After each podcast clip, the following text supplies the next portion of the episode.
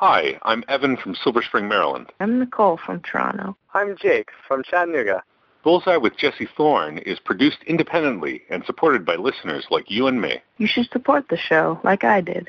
It's easy. Just visit MaximumFun.org slash donate.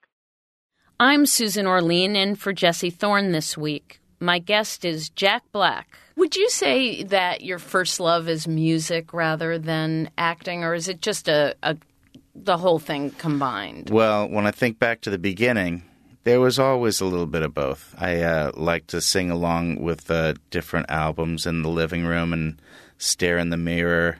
I had this thing I like to do where I would put on this. I can't find it either. I've been trying to find it. This uh, Dr. Seuss album of songs inspired by Dr. Seuss, I guess.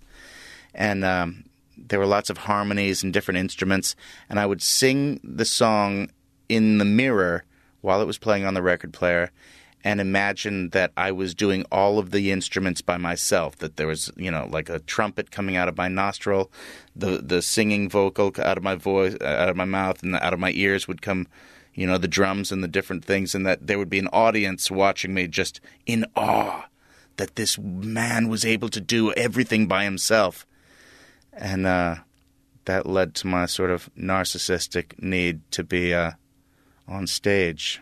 It's Bullseye.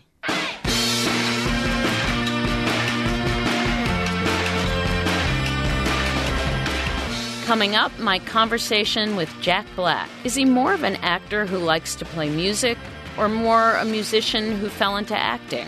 We'll talk about that. I think it was music first, actually. Yeah but followed closely by acting. And we'll channel high fidelity a little bit and talk about our favorite records. Like you can say, Yeah, I love Billy Joel. And you go, Oh, really? When? Then we'll revisit Jesse's conversation with the rapper Bun B. He was one half of UGK and still one of the South's greatest hip hop lyricists.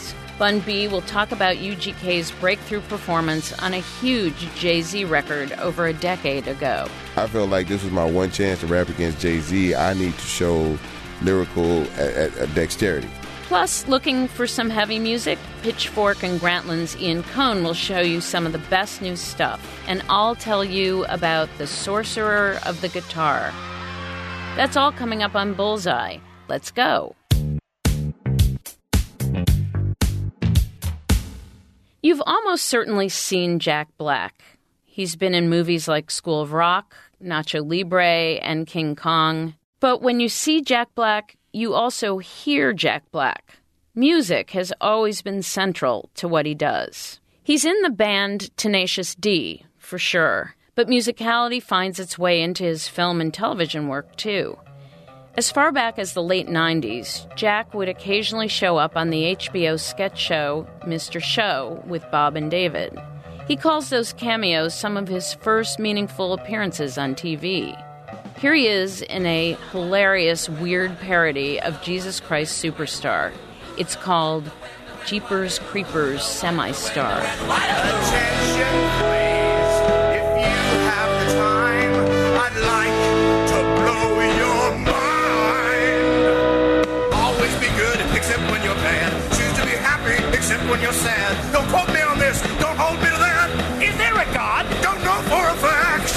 Good life? I guess you tell me. Are you the Messiah?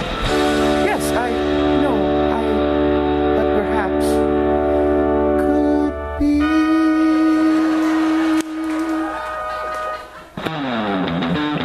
Jack even sang when he was playing a funeral director a couple years ago.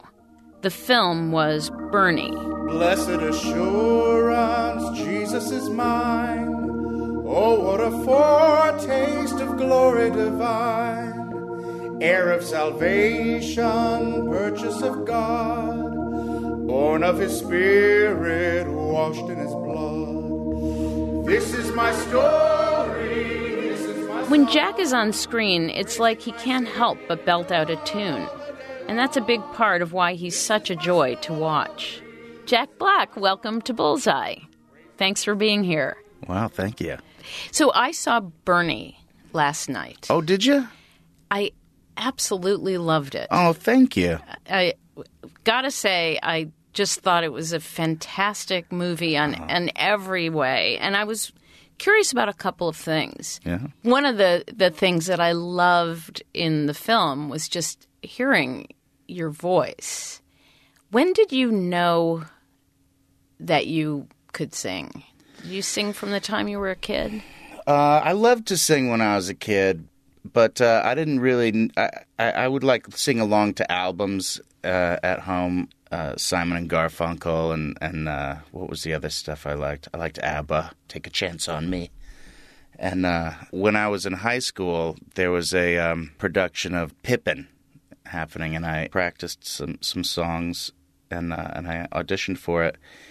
And uh, there was a song in there by the leading player that's uh, called Glory, and you really have to belt it out to sing it right. So in the audition, I sang Glory, and it, it's something like Glory, glory, glory, glory. Sorry, did I?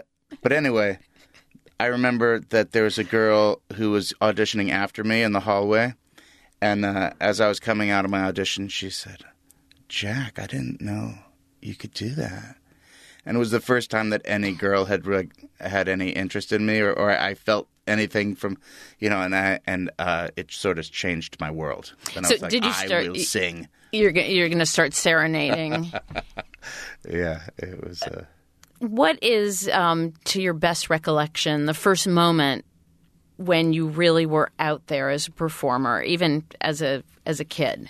there was a summer camp uh, in Idyllwild, California, uh, right outside of Los Angeles. And uh, I went there and we did a production of The Wizard of Oz. And I was the wizard, which uh, sounds like a great role, but when you really think about it, it's one of the smallest roles in the play. You barely ever see the wizard. He's only really revealed at the end and uh, I really focused on the funny face that I made when I was revealed, the embarrassment uh, and the uh, the fear. I got a nice laugh, and that was the beginning. You know, that first laugh. It was like the sweet nectar of the gods, and I had to have more. What did you listen to growing up Um, well, besides ABBA? And did you start listening to? Were you listening to heavy metal then, or no, did you ease I didn't get into, into it? heavy metal until much later. Uh, you know, I was a product of the '70s, and I loved uh, Styx. Was maybe one of the first rock bands that that uh, caught my attention. It was that song uh, "Renegade," and the cool kids at camp were listening to it, and I, I just wanted to listen to that song over and over again. And and I bought the first album I bought, I believe, was Styx, "The Grand Delusion." I memorized that whole album, "Come Sail Away." Sometimes I wonder whether you can analyze a person's character by what the first album was that oh, they bought. yeah. Wouldn't well, that be interesting? Well, I don't know about just the first album. That's not fair because, like like I said, you're a product of your times, and and uh, the times they may be super cheesy, and you shouldn't judge a person by the hot blast of cheese that they bought at the first. But I do believe that if you listen to someone's whole library of music, you can really get a sense of who they are. See, this this worries me because when I was in college, Yeah. when I was going out with a guy or vice versa, they I would look through their record collection Mm-hmm. and I made many decisions about people based on that and ended up with one guy for years because we both very early on had the first Bruce Springsteen album way early. Yeah. And we had this bonding, you know, f- probably a huge mistake. But now what are you going to do? Flip through someone's phone? Yeah, but it's interesting that you say way early because you're right. There's something about finding things not only early but appreciating uh, someone's work at certain times. Like you can say, "Yeah, I love Billy Joel," and you go, "Oh, really? When?" And you say, "Oh, well, you know the." The Stranger album, or you know the there's and you go, oh, okay, good, yeah, Right. Yeah, which You have to which say when. Grateful Dead period? Exactly. Before Donna and Keith Godchaux or after? While we're talking about being obsessive about record collections. How much of that informed your character in High Fidelity, and where we saw you as the ultimate record snob and geek? Yeah. Well, that was the key. That was the that was the whole character was uh, this guy who has an encyclopedic knowledge of music and who uh, sits in judgment of everyone who comes into the store. Barry was, uh, yeah, was all about that. It's tough because when I read the script the first time, I thought, um, I don't want to talk about, you know, these people. The, the, it, was a brilliantly written script, but I don't want to talk about Kurt Cobain. It's too. I love these people too much to say their names in a way. You know what I mean? You mean declaring that this music was acceptable and this music was not, and actually naming a, a sort of list of music that passed muster? Yeah, the idea of of saying some of these these uh, band names and artists in a scene uh, seemed to cheapen them to me. I don't know. I, I had a, a, strange, you know, reverence for some of these artists, and I didn't. I didn't want to name check them.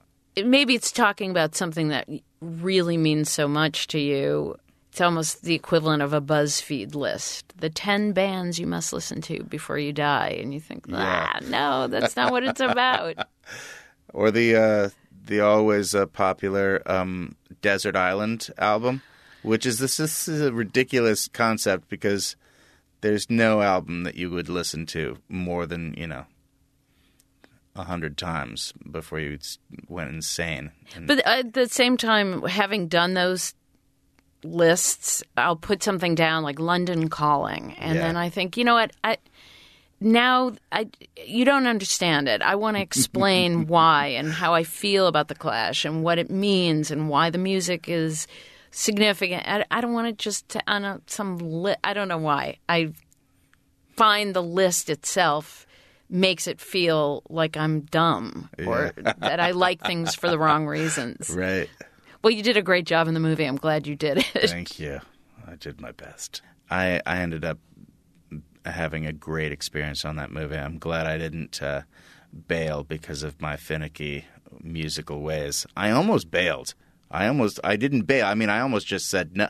I did say no. I said I I'm passing my agent said, "Are you an idiot? You're an idiot. Just ugh."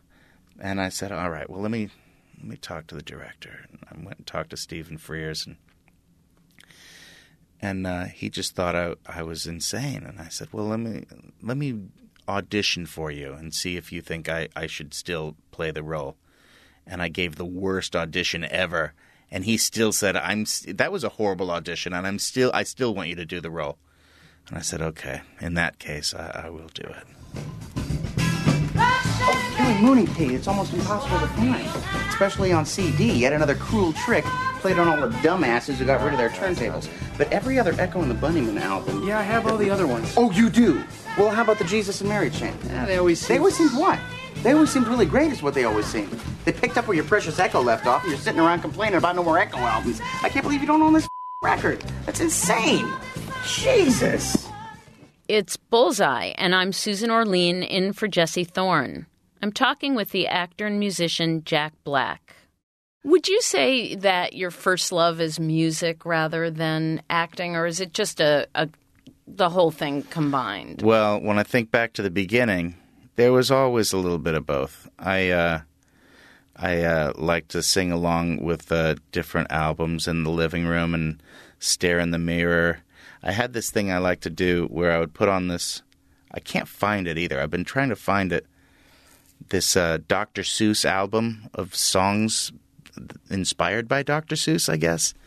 And um, there were lots of harmonies and different instruments. And I would sing the song in the mirror while it was playing on the record player and imagine that I was doing all of the instruments by myself. That there was, you know, like a trumpet coming out of my nostril, the the singing vocal out of my voice, out of my mouth, and out of my ears would come, you know, the drums and the different things, and that there would be an audience watching me just in awe that this man was able to do everything by himself, and uh, that led to my sort of narcissistic need to be uh, on stage. Um, did that lead to it, or I don't know what it is, but uh, when I first saw Bobby McFerrin uh, on uh, television, it was in the it was a he was it was at the Grammys, and it was in like the early '80s, and uh, he was by himself just singing, and he sounded like a trumpet, and then he sounded like a different instrument, and I thought, that is my dream. That is what I've always wanted to be, and uh, yeah, I think it was music first, actually. Yeah, but followed closely by acting, because then I had this thing where. I would have the my my mother and father sit in the living room, and I would do a show. I was an only child and of my parents. They my mother had kids before she was married to my father, but I got all the attention I needed there. So, um, and I recreated. I remember this vividly. I recreated my whole life from birth, and then past how old I was to my old age and to my death this was a one man show that I created when I was only like five years old, and and uh, it started with me like being born out of out of my mom's womb, and then it was real quick. It was only like a five minute uh, lifespan. Is this on video somewhere? I don't think so. Oh, what a tragedy! I know they didn't. There's not enough footage of the young Jack Black. I couldn't agree more. Um, one uh, quality that I see that runs through really all your performances, not just you know even within Tenacious D, your band with with your friend Kyle, um, your comedic performances, the films. All of the characters to me have a kind of innocence. There's some quality of pure belief that it, it, can come off as a kind of obliviousness. I think with Tenacious D, you began with this idea that these guys are really awful, but believe that they're great. And there's, but I see that in all these characters. Um, is that an unconscious connection or one that you see as well? I guess uh, that is just sort of an essential quality to who I am. You know, I, I'm a I'm kind of a man child. if uh, if I'm going to be honest about it, and that sort of comes through in all the characters, and those are the characters I'm drawn to. I guess are the ones that have that innocence that you talk about. And there's there is something funny about that oblivious thing and the sort of wrong-headed confidence that comes from that. Mm-hmm. Someone who thinks they they know the answer, and they sort of just go towards their fate, and that, that makes me laugh it seems to me it gives you the opportunity to play with those characters without ever seeming to belittle them because it's it doesn't come off feeling that you are making fun of that innocence as much as really embracing it. Yeah. well, uh, you're right. That is the source of my greatest sort of uh, joy. It comes from a, a, childish place, and I feel like uh, I'm attracted to that in other people when I, when I work with the directors that come from that sort of childish wonder place. Like, uh, I had a great experience with Peter Jackson on, on, on King Kong, and just watching him do his thing. And you know, he's this he's doing gigantic, ginormous, epic films, you know, with these massive budgets and and massive scope, hundreds and hundreds of people working for him, and Mm-hmm. but at the at the same time, he's just like a child, and there's sort of a, a childish fascination to the way he approaches his work, and that yeah, I'm really drawn to. Are there, are there directors who you'd love to work with? Yeah, there's uh, I, I love the uh, the directors that work out on the fringe, you know, and like uh, uh, Jim Jarmusch pushing the envelope, and David Lynch. I've always wondered what that would be like. The surreal pioneers. I have a streak that I've never really um, explored in film. That would be would be fun to to do. So very different from uh, the films you've been in Yeah. so far. Yeah. It would just be a great adventure for me. I know that that wouldn't necessarily uh, be the the the greatest uh, idea for my career, but it would be fun to do something like that. I'll talk more with Jack Black after a break. I'm Susan Orlean, and this is Bullseye from MaximumFun.org and NPR.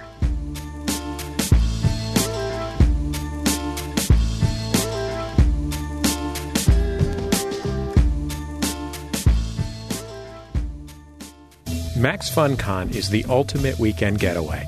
Come to the mountains of Southern California, hang out with brilliant creative people, laugh at amazing comedy shows, make friends for the rest of your life. Tickets are on sale now. Go to maxfuncon.com while we've still got room.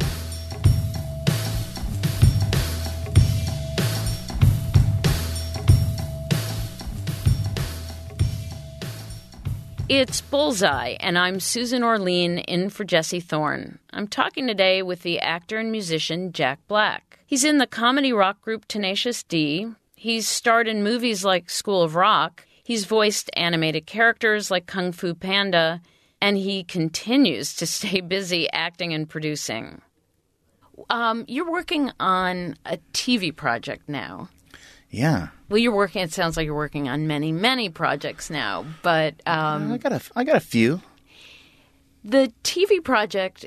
This will be your first time um, uh, working on a television project in a while, right? True. Yeah. This is my first real uh, lead part in a in a pilot, so that's exciting. And this is a black comedy. Yeah, it's for HBO. So it's not really TV. It's HBO. it's a cut above. But uh, this is uh, called The Brink. It's kind of like did you did you ever watch MASH? It's like MASH Yeah. without the laugh track, obviously. It's it takes place in Pakistan. It's just sort of about these Americans that are work for the government or, or the military and um, are sort of embedded in, in, in the world uh, uh, in, in Pakistan where uh, there's uh, sort of a, a, a brewing revolution coming and, and it could lead to World War III. So the stakes are very high. I'm just this sort of low level foreign service officer that's in Pakistan uh, trying to get fresh water to different parts of the of the country, and and really, I'm just this sort of stoner guy that is uh, sex crazed and always looking to have a good time, and it's really funny and it's really serious at the same time. So uh, it's sort of an interesting uh, project, and Jay Roach is directing, who I love, and Tim Robbins is going to be playing Secretary of State. So it's got a lot of great elements. We'll see. You know, it's always a chemistry experiment. You you go into it thinking, let's make this the greatest television show of all time, and see what happens. And uh, you know, the the uh, the rate of pilots that kept, get picked up is pretty low, though. So I'm not gonna. I even feel weird talking about it now. You start talking about a pilot that may never air. so it sounds good. So far, so good. Yeah, well, it sounds great, but it, it's also interesting to be moving, to be looking at that format, Yeah. and which would be a a very different platform for you. Yeah. And also, uh, people are starting to clue into how great a story can be when you have, you know, a hundred hours to, t- to to do the whole arc. Why why wouldn't you always do that? It's a it's a much more, uh, you know, deep way to tell a story. Now, are you writing that? That television show? Yeah. No, I'm not writing that. I I uh, I have been uh, writing with Kyle, m- my partner in Tenacious D, uh, working on some new material. We have some some big plans for the next album and uh, concepts that I can't even really talk about because I feel like it, it's a, a spoiler alert. And I also am paranoid that someone will steal our ideas. Do you ever uh, have a a yen to direct? Um, you know, I do like to uh, to be in control. So that makes sense. And I do like to tell stories, but um, there's something about directing, the patience of directing, that I don't know if I have that that in me. Maybe someday. But that's not uh, a great unfulfilled desire. No. In fact, things like that seem like things that you have to do. Something that you, you, it's not even a question of should I or shouldn't I. It seems like directing is something that you're compelled to do and you just find yourself doing it. Uh, making a conscious decision. I can't imagine any great director coming from someone going, you know, maybe I'll, I don't know. I guess everything has to start somewhere, but. Well, but it's true. It's almost as ridiculous as imagining someone saying, you know, I think I probably should try comedy. Yeah. you think, oh, that's that's going to work. I'm going to try stand up. Have you ever done just straight stand up? Have you toured as a Never. Never just straight stand up. As a rule, I never go up alone. I always take Kyle, someone else I can blame it on if it goes badly. I take my guitar, that's my shield to protect me against the slings and arrows. Uh, they're, they're brave warriors, those stand up comedians that go out um, all by themselves with nothing but their, their jokes that they wrote earlier that day sometimes. And Now, I will say one of the highlights in Bernie uh, was the, I would say, 40 second um, bit from The Music Man. oh, yeah. 76 trombones led the big parade with 110 cornets close at hand. They were followed by rows and rows of the finest virtuosos, the cream of every famous band. that made me really want to see you perform that entire play. You know, I've always wanted to do the Music Man. So I was I was actually fulfilling a, a little fantasy there when I got to do that one scene. It was great. It was a blast. Is there? Can we look forward Well, to this in our future? Uh, you never know. Never say never.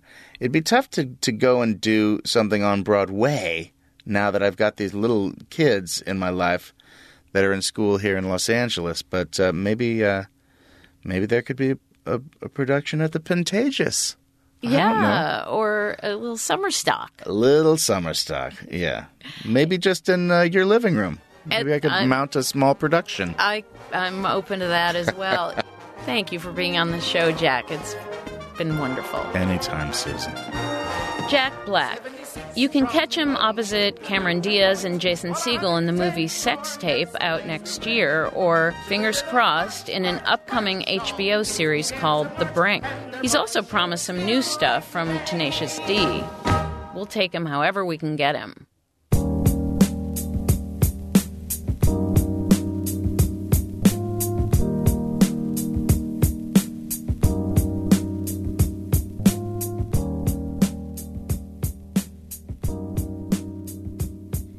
It's Bullseye. I'm Susan Orlean in for Jesse Thorne. We're talking a lot about music on the show today. We haven't talked too much about heavy music. That's where our friend Ian Cohen comes in. He's a writer for Pitchfork and Grantland. Whether you're already into metal, punk, or all things heavy, or you're just ready to hear a couple of great records that will show you the light, Ian's here with a couple of recommendations. Hi, Ian. How's it going? Pretty good. I'm ready to see the light here. Your first pick is the new album from Death Grips called Government Plates. Yeah. This is the second album they've released with no fanfare or promotion for free download. Mm-hmm. So let's hear some of the track Feels Like a Wheel.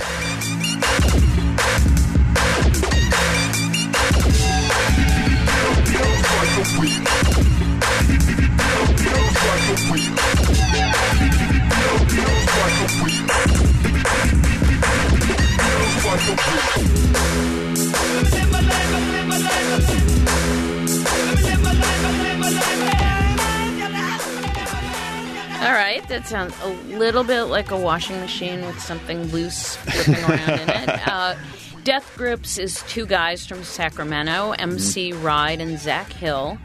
They've played with a lot of different genres noise, hip hop, EDM. What's going on with this album, and what, what do you like about it? You know, it's funny that you mentioned uh, this is their second album that was released for free. The big uh, controversy that was going on last year around this time is uh, when they released their first free album, they had been involved in a very, very controversial and confusing uh, record deal with Epic. You know, they met with L.A. Reid, and you know, L.A. Reid was basically saying, you know, you guys don't sound like Whitney Houston, but like I feel the same way I did when I first heard her. You know, what a lot of people like about it is that it combines the aggression of punk and the sound of noise, but also the format of hip hop in a way that isn't necessarily like rap rock. So, this song in particular just shows how they've been able to integrate all forms of music and just kind of their own thing. Or you can just say, well, it sounds like a washing machine with stuff in it. That's also great. Some people appreciate that.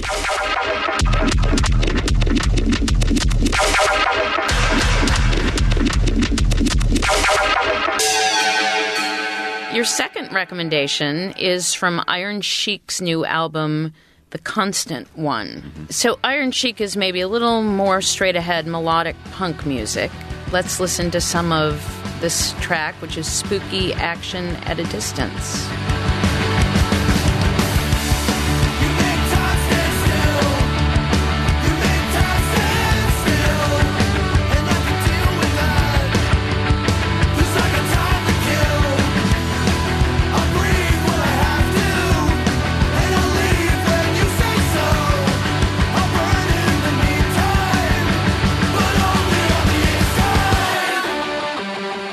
That sounds like early Clash to me a little bit. So, tell us about this album.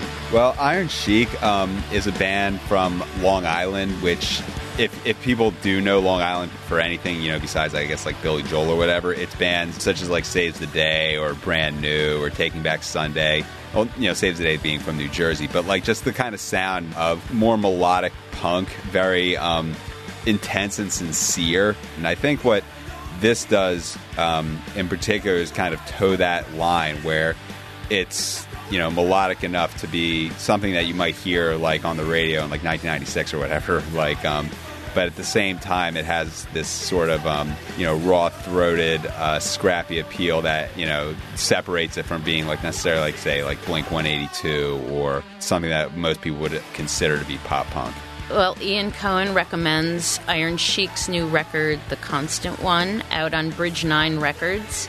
He also suggests listen to the new album from Death Grips called Government Plates. Ian writes for Pitchfork and for Grantland. You can find more from him on those sites. Thanks, Ian. thanks so much dude.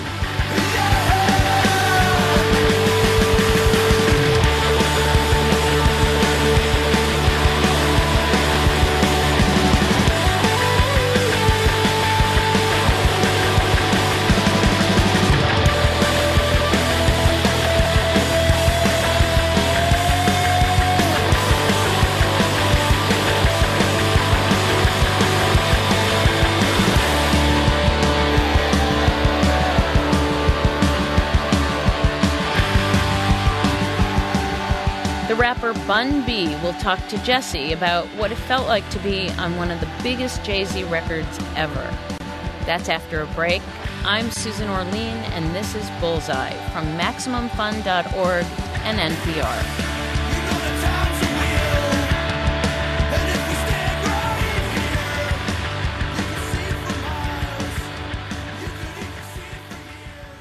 Hi, this is Dave Hill from Dave Hill's Podcasting Incident on the Maximum Fun Network. I'm here with my lovely and talented secretary, Miss Shayna Feinberg.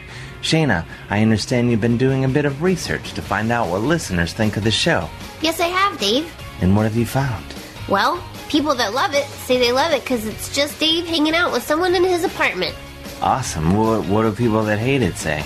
They hate it because it's just Dave hanging out with someone in his apartment. Oh, Listen to Dave Hill's podcasting incident on the Maximum Fun Network, motherfucker. was that too much? No, I think it was perfect.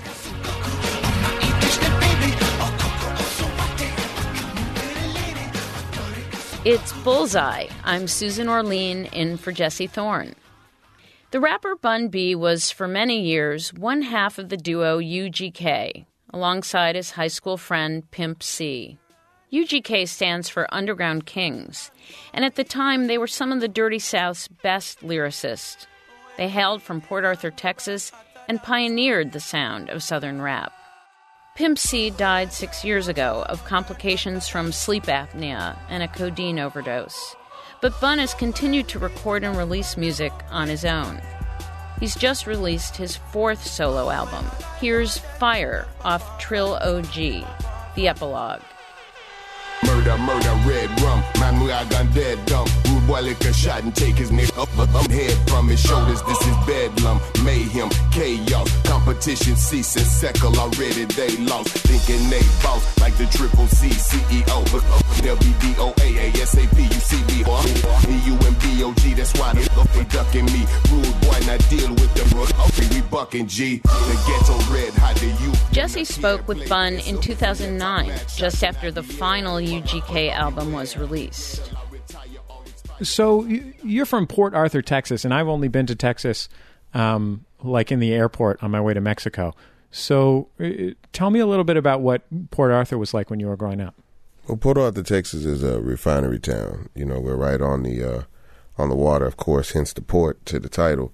But um, you know, we're only about 15, 20 miles away from Spindletop, which was on one of the biggest oil derricks ever uh, found in America. So um, built up around Spindletop and you know different kinds of oil wells like like it. Um, this entire community area of, of the world basically sprouted up to uh, support the oil industry. Your folks didn't work uh, directly in the oil industry, right? No, no. My um my my mother worked in uh, like private health care, and my stepfather was a janitor. How old were you when you first met Pimp C? Uh, well, I had already known him. You know, that's the thing about Port Arthur. It was a small town, so everyone kind of knew everybody. You know, his mom was a librarian at the high school. His his uh his stepfather was uh, you know band director, one of the, the I mean one of the choir directors at the school. So everybody kind of knew who he was because of who his parents were. I didn't really get to, I guess, say build a friendship with him until probably 88, 89. Were you guys instant friends or? Uh, No, not at all. Not at all. Pimp C and uh, Bun B, uh, by nature, are very, very different individuals. Different to the point where if we had not had business together, we would not have business together. If that makes any sense. Like, I typically don't hang around with people that act like Pimp C. Pimp C doesn't typically hang around people that act like me. how do you guys act? What do you mean? I mean, I mean, I'm the yin to his yang, and vice versa. You know what I'm saying? Uh, when we initially started, I was much more the extrovert. You know, I was the person that was out hanging out all the time. You know what I'm saying on the corners and stuff like that. Pimp C was more reserved in the house, making music, concentrating on music more than anything. As time grew on, as as things started getting more serious and we started getting more exposure, I started really understanding how much of a business it was, and I became more introverted and started trying to really understand the business side of it. And once Pimp C started realizing how popular we were starting to get it, he started to, you know, come more out of his shell and embrace the fame and the, you know, the the I guess all the lavish luxuries that comes with that. Were you doing street stuff too at the time? Um, not until after I graduated, really. Well, how did the what was the relationship between you, you know, making money doing stuff that was illegal and you making money making records? Like h- how did how did one flow into the other and you know what was what well, were at the at the time, we weren't making any money making records. That's the thing. You know what I'm saying? We were still trying to make records. I mean, to be very frank with you, we were hustling to make music, to go in the studio and record music and stuff like that. And um, you know, it was always with the understanding that eventually this music would sell, and we wouldn't have to do any of this street stuff anymore.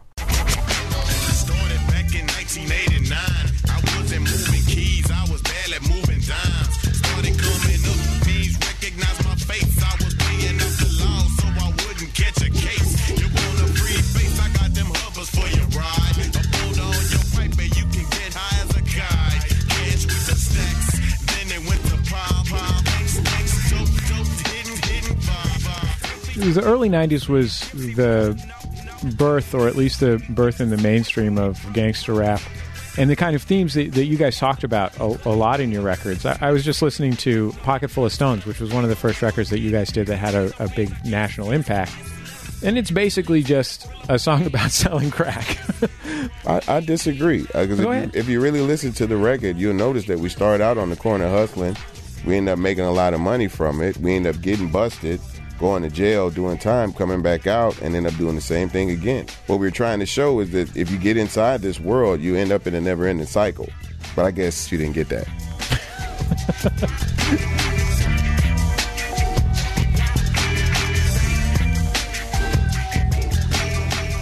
It's Bullseye, and I'm Susan Orlean in for Jesse Thorne. You're hearing Jesse Thorne's conversation with the Southern hip hop pioneer Bun B. He was one half of the duo UGK. His cohort Pimp C passed six years ago, and Bun has continued to record as a solo artist. Jesse and Bun spoke in 2009. You guys had this huge breakthrough when you were on the uh, the couldn't have been bigger Jay Z hit Big Pimpin'. Um, I heard that uh, I heard that when you first got the call from uh, from New York to do the record, Pimp was ambivalent about uh, about getting on it, and, and you were a little bit more for it. What, what was it like? Well, I mean, it was just the fact of it was obvious what doing a record with Jay Z at that time was going to mean in terms of exposure. And I was all for it. I was ready for it. I didn't have any issues with it. You know, I kept trying to impress upon him the fact that this was not a UGK record. It was a Jay Z record, and it would not reflect on, on us like that. But uh, he he still was was very apprehensive about it. Why did you end up deciding to do it? Oh, me, I did it because I want I I wanted to be on a big record. I mean, it was time for us to be exposed to people. I wanted people to see what UGK could do. I wanted people to see my lyrical ability next to Jay Z's. You know, more than anything. Big pimpin', baby. You know, this was an opportunity for an amateur fighter to get in, in a ring with a title holder. You know what I'm saying? Sure. And you know, you want you want to at least last to the 12th round. You know what I'm saying? But you know, I mean, if you're lucky enough to get some good licks in along the way, then fine. If you can get a knockout, great. But at the end of the day, I just wanted to make sure that I made it through the, to the 12th round. You know? You have such a great verse on that record, and um, w- one of the things that's always struck me about it is, um, you know, at the time, Jay Z was stylistically all about almost trying to be effortless, trying to never never break a sweat, and you kind of burst into the song, you know, fists fists flying lyrically. What was it like to go into that studio and know that like you really wanted to make an impression? Well, I, I think what happened in that case, um, as I look back on it, I, I, I look at it and I see that Jay Z anticipating doing a record with Bun B and Bun B anticipating a record with Jay Z comes from two different places, and the end result's going to be a different thing. Not to say that he underestimated me or that I overestimated him, but I think with his idea of the kind of record that he wanted to do was probably going to be more of a laid back, riding kind of a situation. Myself, I felt like this was my one chance to rap against Jay Z. I need to show lyrical uh, uh, dexterity. I need to show just how good a writer I am. Period. Point blank. Um, this is not the time to sit back and just and phone it in. You know. It's the big southern rap impresario. Coming straight about the black barrio. Makes a meal about for sorry. Now sit back and beat my scenario. Oops, my bad, that's my scenario. No, I can't f- scare it. Now every time, every place, everywhere we go. Stop pointing and say, there he go. Now these folks know we carry more heat than a little bit. We don't pull it out over little shit. And if you catch a lick when I spit, then it won't be a little hit. Go read a book, you illiterate son of a bitch. Step up your vocab. Don't be surprised if your there. Out with me and you see it's coming down on your slab. Smoking out, pouring up, keep it lean up in my cup. All my car got little damn wood in my. We call it buck. Everybody wanna ball. Holly brawl at the mall. You be up, watching ball. I with y'all. If I wasn't rapping, baby, I W- One of the things that I've always wondered about that album or that record, and that you'll I hope you'll forgive me for asking, but the uh, the chorus is uh, "Big Pimpin', Spending Cheese," uh, uh, and then "Spending Cheese" is rhymed with uh, uh, sitting on uh, BLADs. Yes. Um, which I'm pretty sure like Jay Z's a pretty good speller and everything, but isn't that Blads? That's funny. Yeah. like I, I've always wondered, like if somebody says something like, like, are you just like kind of nervous to go up to Jay Z and be say, I think there's an you should say an e at the end of that. Well, actually, that's my chorus. I, that's the way that I did my verse. He had done when he had went in, he had done his verse, and he had done another a chorus to fit his. And I did mine because we called car rims car rim blades, and I figured people would just the E kind of like is understood, kind of like why. I didn't think it was going to be a big deal, and I could always kind of bluff that I wrote it as in D E apostrophe S. You know what I'm saying? Uh, Because that still works. But um, no, I mean it. Um, you know, he, he's a great writer, man. I don't think anybody needs to be able to start uh, pointing out his English. And I think if it got down to, I think if we all start pointing out each other's grammatical errors in rap, we wouldn't get anything accomplished. I think I think everybody's pretty much using uh, short order shorthand in here. You know, we're all we're all diner chefs in this thing.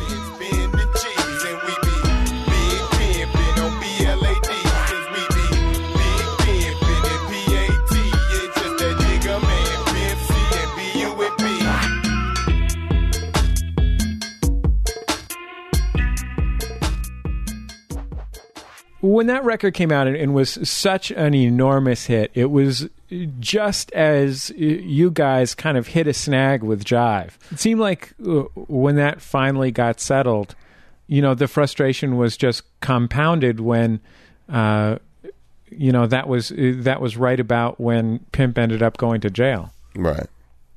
But what happened?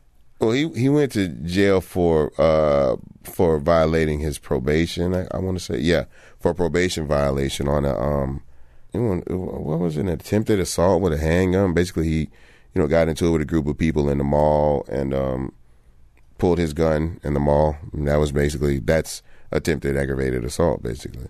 So he had ended up getting probation for it, but ended up but after that violated his probation. So that's what it, what uh on several occasions, which is what um, ended up getting him incarcerated.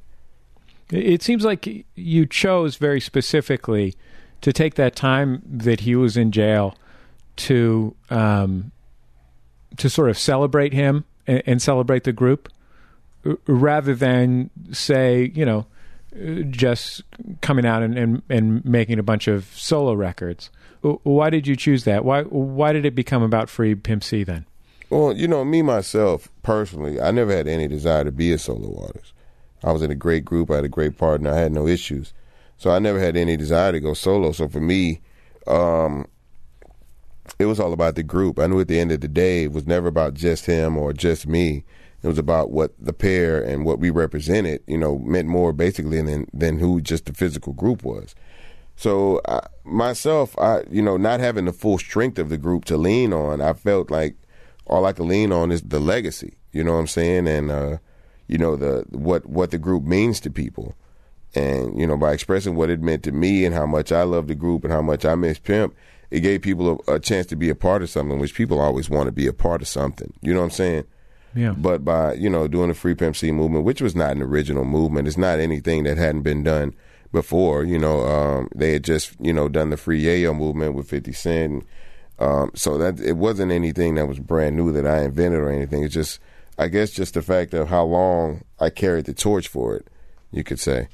It really was a long time. What was it? About four years. About four years. The movement that you built during those those four years was really powerful, and it was also coincidental with a really strong upsurge in in hip hop in in Houston on the national scene.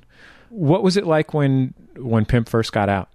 I was just happy that when Pimp got out, that we still had a little bit of light shining somewhat on the southern hip hop scene, particularly in Houston, um, that we had ever gotten as artists in our region. And I was just really happy that he was able to come home before everything kind of slowed down and shut down, you know? Well, it's the pimp bun. We back in the game. It's the kings of the underground. Remember the name like the Isaac got fat. While pimping was gone, now you fencing and cough it up. Your ass was dead wrong, so it's best that you head home. Tell me about what it was like um, immediately after uh, Pimp C passed. Well, I think the main concern was trying to make sure, you know, doing it, I, whatever I could do to help, you know, the estate in any way. Um, but I wasn't initially were concerned with myself and how I felt about it. I tried to charge on the best I could so that people would know that it was okay to mourn. You know, a lot of the people that um, support UGK, especially the younger people living in what, what what people tend to call these street lives or whatever, probably don't know exactly how to mourn or haven't really been shown how to deal with grief and death. And I wanted to let people know that you weren't less than a man. If you had to cry, go ahead and cry, especially if you really love and care about people. You had this kind of world champion commitment to the group when uh, Pimp was in jail. I mean, four years is a really long time, and you know nobody could have asked you to be more committed to the group than you were during that time. With Pimp gone, w- what was it like for you to be, you know, artistically in a world without him? I mean, it's it's it's strange. You know what I'm saying? It it gets weird sometimes. You know what I'm saying? But I can't sit and act like it can't be done because, to a sense, we've already crossed that bridge. Um, the thing that makes it harder is the fact that he's not coming back to the process, which was one of the things that made it a bit easier to go through it while he was incarcerated was the fact that all we got to do is push and grind and stay motivated until he comes home and then everything will be okay again. Well, in this sense, he's he's not coming home, you know, and that's a reality that we all have to deal with and live with and remind ourselves of because uh, sometimes some people can be so alive that when they're gone and physic, you know, physically, the spirit still shines and still resonates so strong in a person's life. And um, you know, like I said, there's not a day or, or to, for me, there's not an hour, or you know, that goes by where I don't, you know, think about him and consider it. You know, uh, think about and consider what you know what he would say in certain situations and do in certain situations. But um, you know, at the end of the day, you know, his wife, I'm sure, is dealing with it a little bit worse than I am. I'm sure his children, his mother, you know what I'm saying, his father. There are people who you know, I I can probably say safely who miss him more than I do, you know? And if they can find the will, you know, and strength to get up and go on every day doing what it is they need to do to keep living, then why can't I? What are you most proud of uh, personally as a as an MC? Like what uh, what part of your work are you most proud of? I think at the end of the day, I'll be able to laugh and say that I got to rap to more Pimp C beats than anybody else. Because right now, you would be surprised how many people wish they could rap to some of that right now. And I will be able to say that I had the best partner that anybody could have had if you were going to make a rap group. Bun B in conversation with Jesse Thorne in 2009. Bun B just released a fourth solo album, Trill OG, The Epilogue. Well,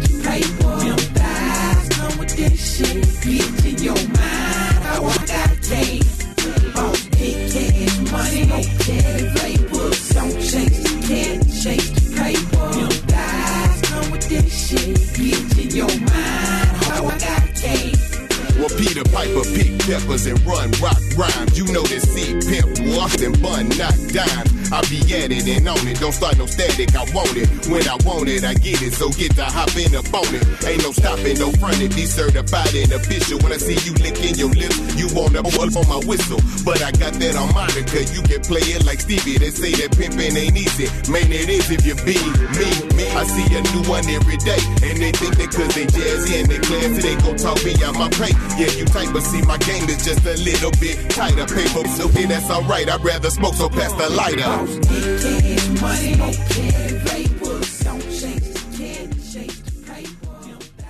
Every week, we like to close the show with a recommendation from the host. This week, that's me. It's The Outshot. As soon as I heard Franco Luambo's music, I understood his nickname. Franco dominated African music for four decades. That's from his start in 1955 playing nightclubs in the Congo till he died from AIDS in 1989. His nickname? The Sorcerer of the Guitar.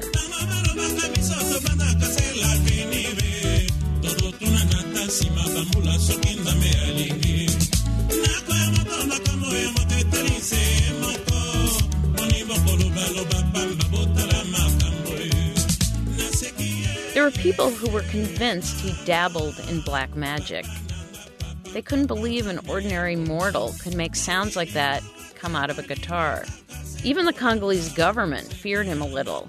They imagined he could bewitch listeners, maybe influence them to protest government corruption.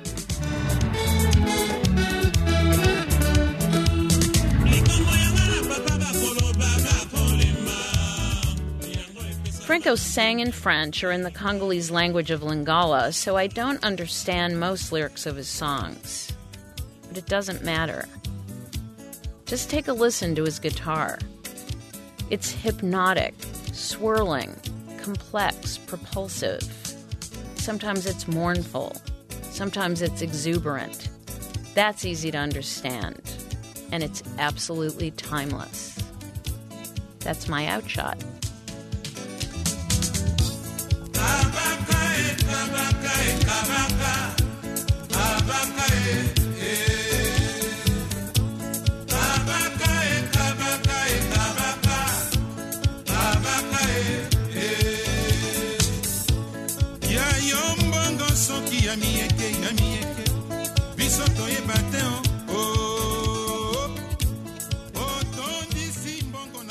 Well, that's it for this week's Bullseye.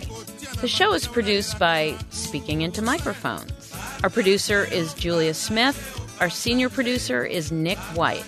Our intern is Brian Bolt. Interstitial music is provided by Dan Wally. Bullseye's theme music is provided by the Go Team, thanks to them and their label, Memphis Industries. You can find this show and all past Bullseye shows for free at MaximumFun.org. You can also subscribe to our podcast with whatever software you use to download podcasts. If you have thoughts about the show, best to take those to Jesse. Email him at jesse at MaximumFun.org. You should also post to our forum at forum.maximumfun.org. And you can visit me at susanorlean.com or on Twitter at susanorlean. Thanks a lot for joining me. Thanks to the Maximum Fun folks. And hi, Mom. epai euta toyeba te o ye partage o partage o partage partage o oh.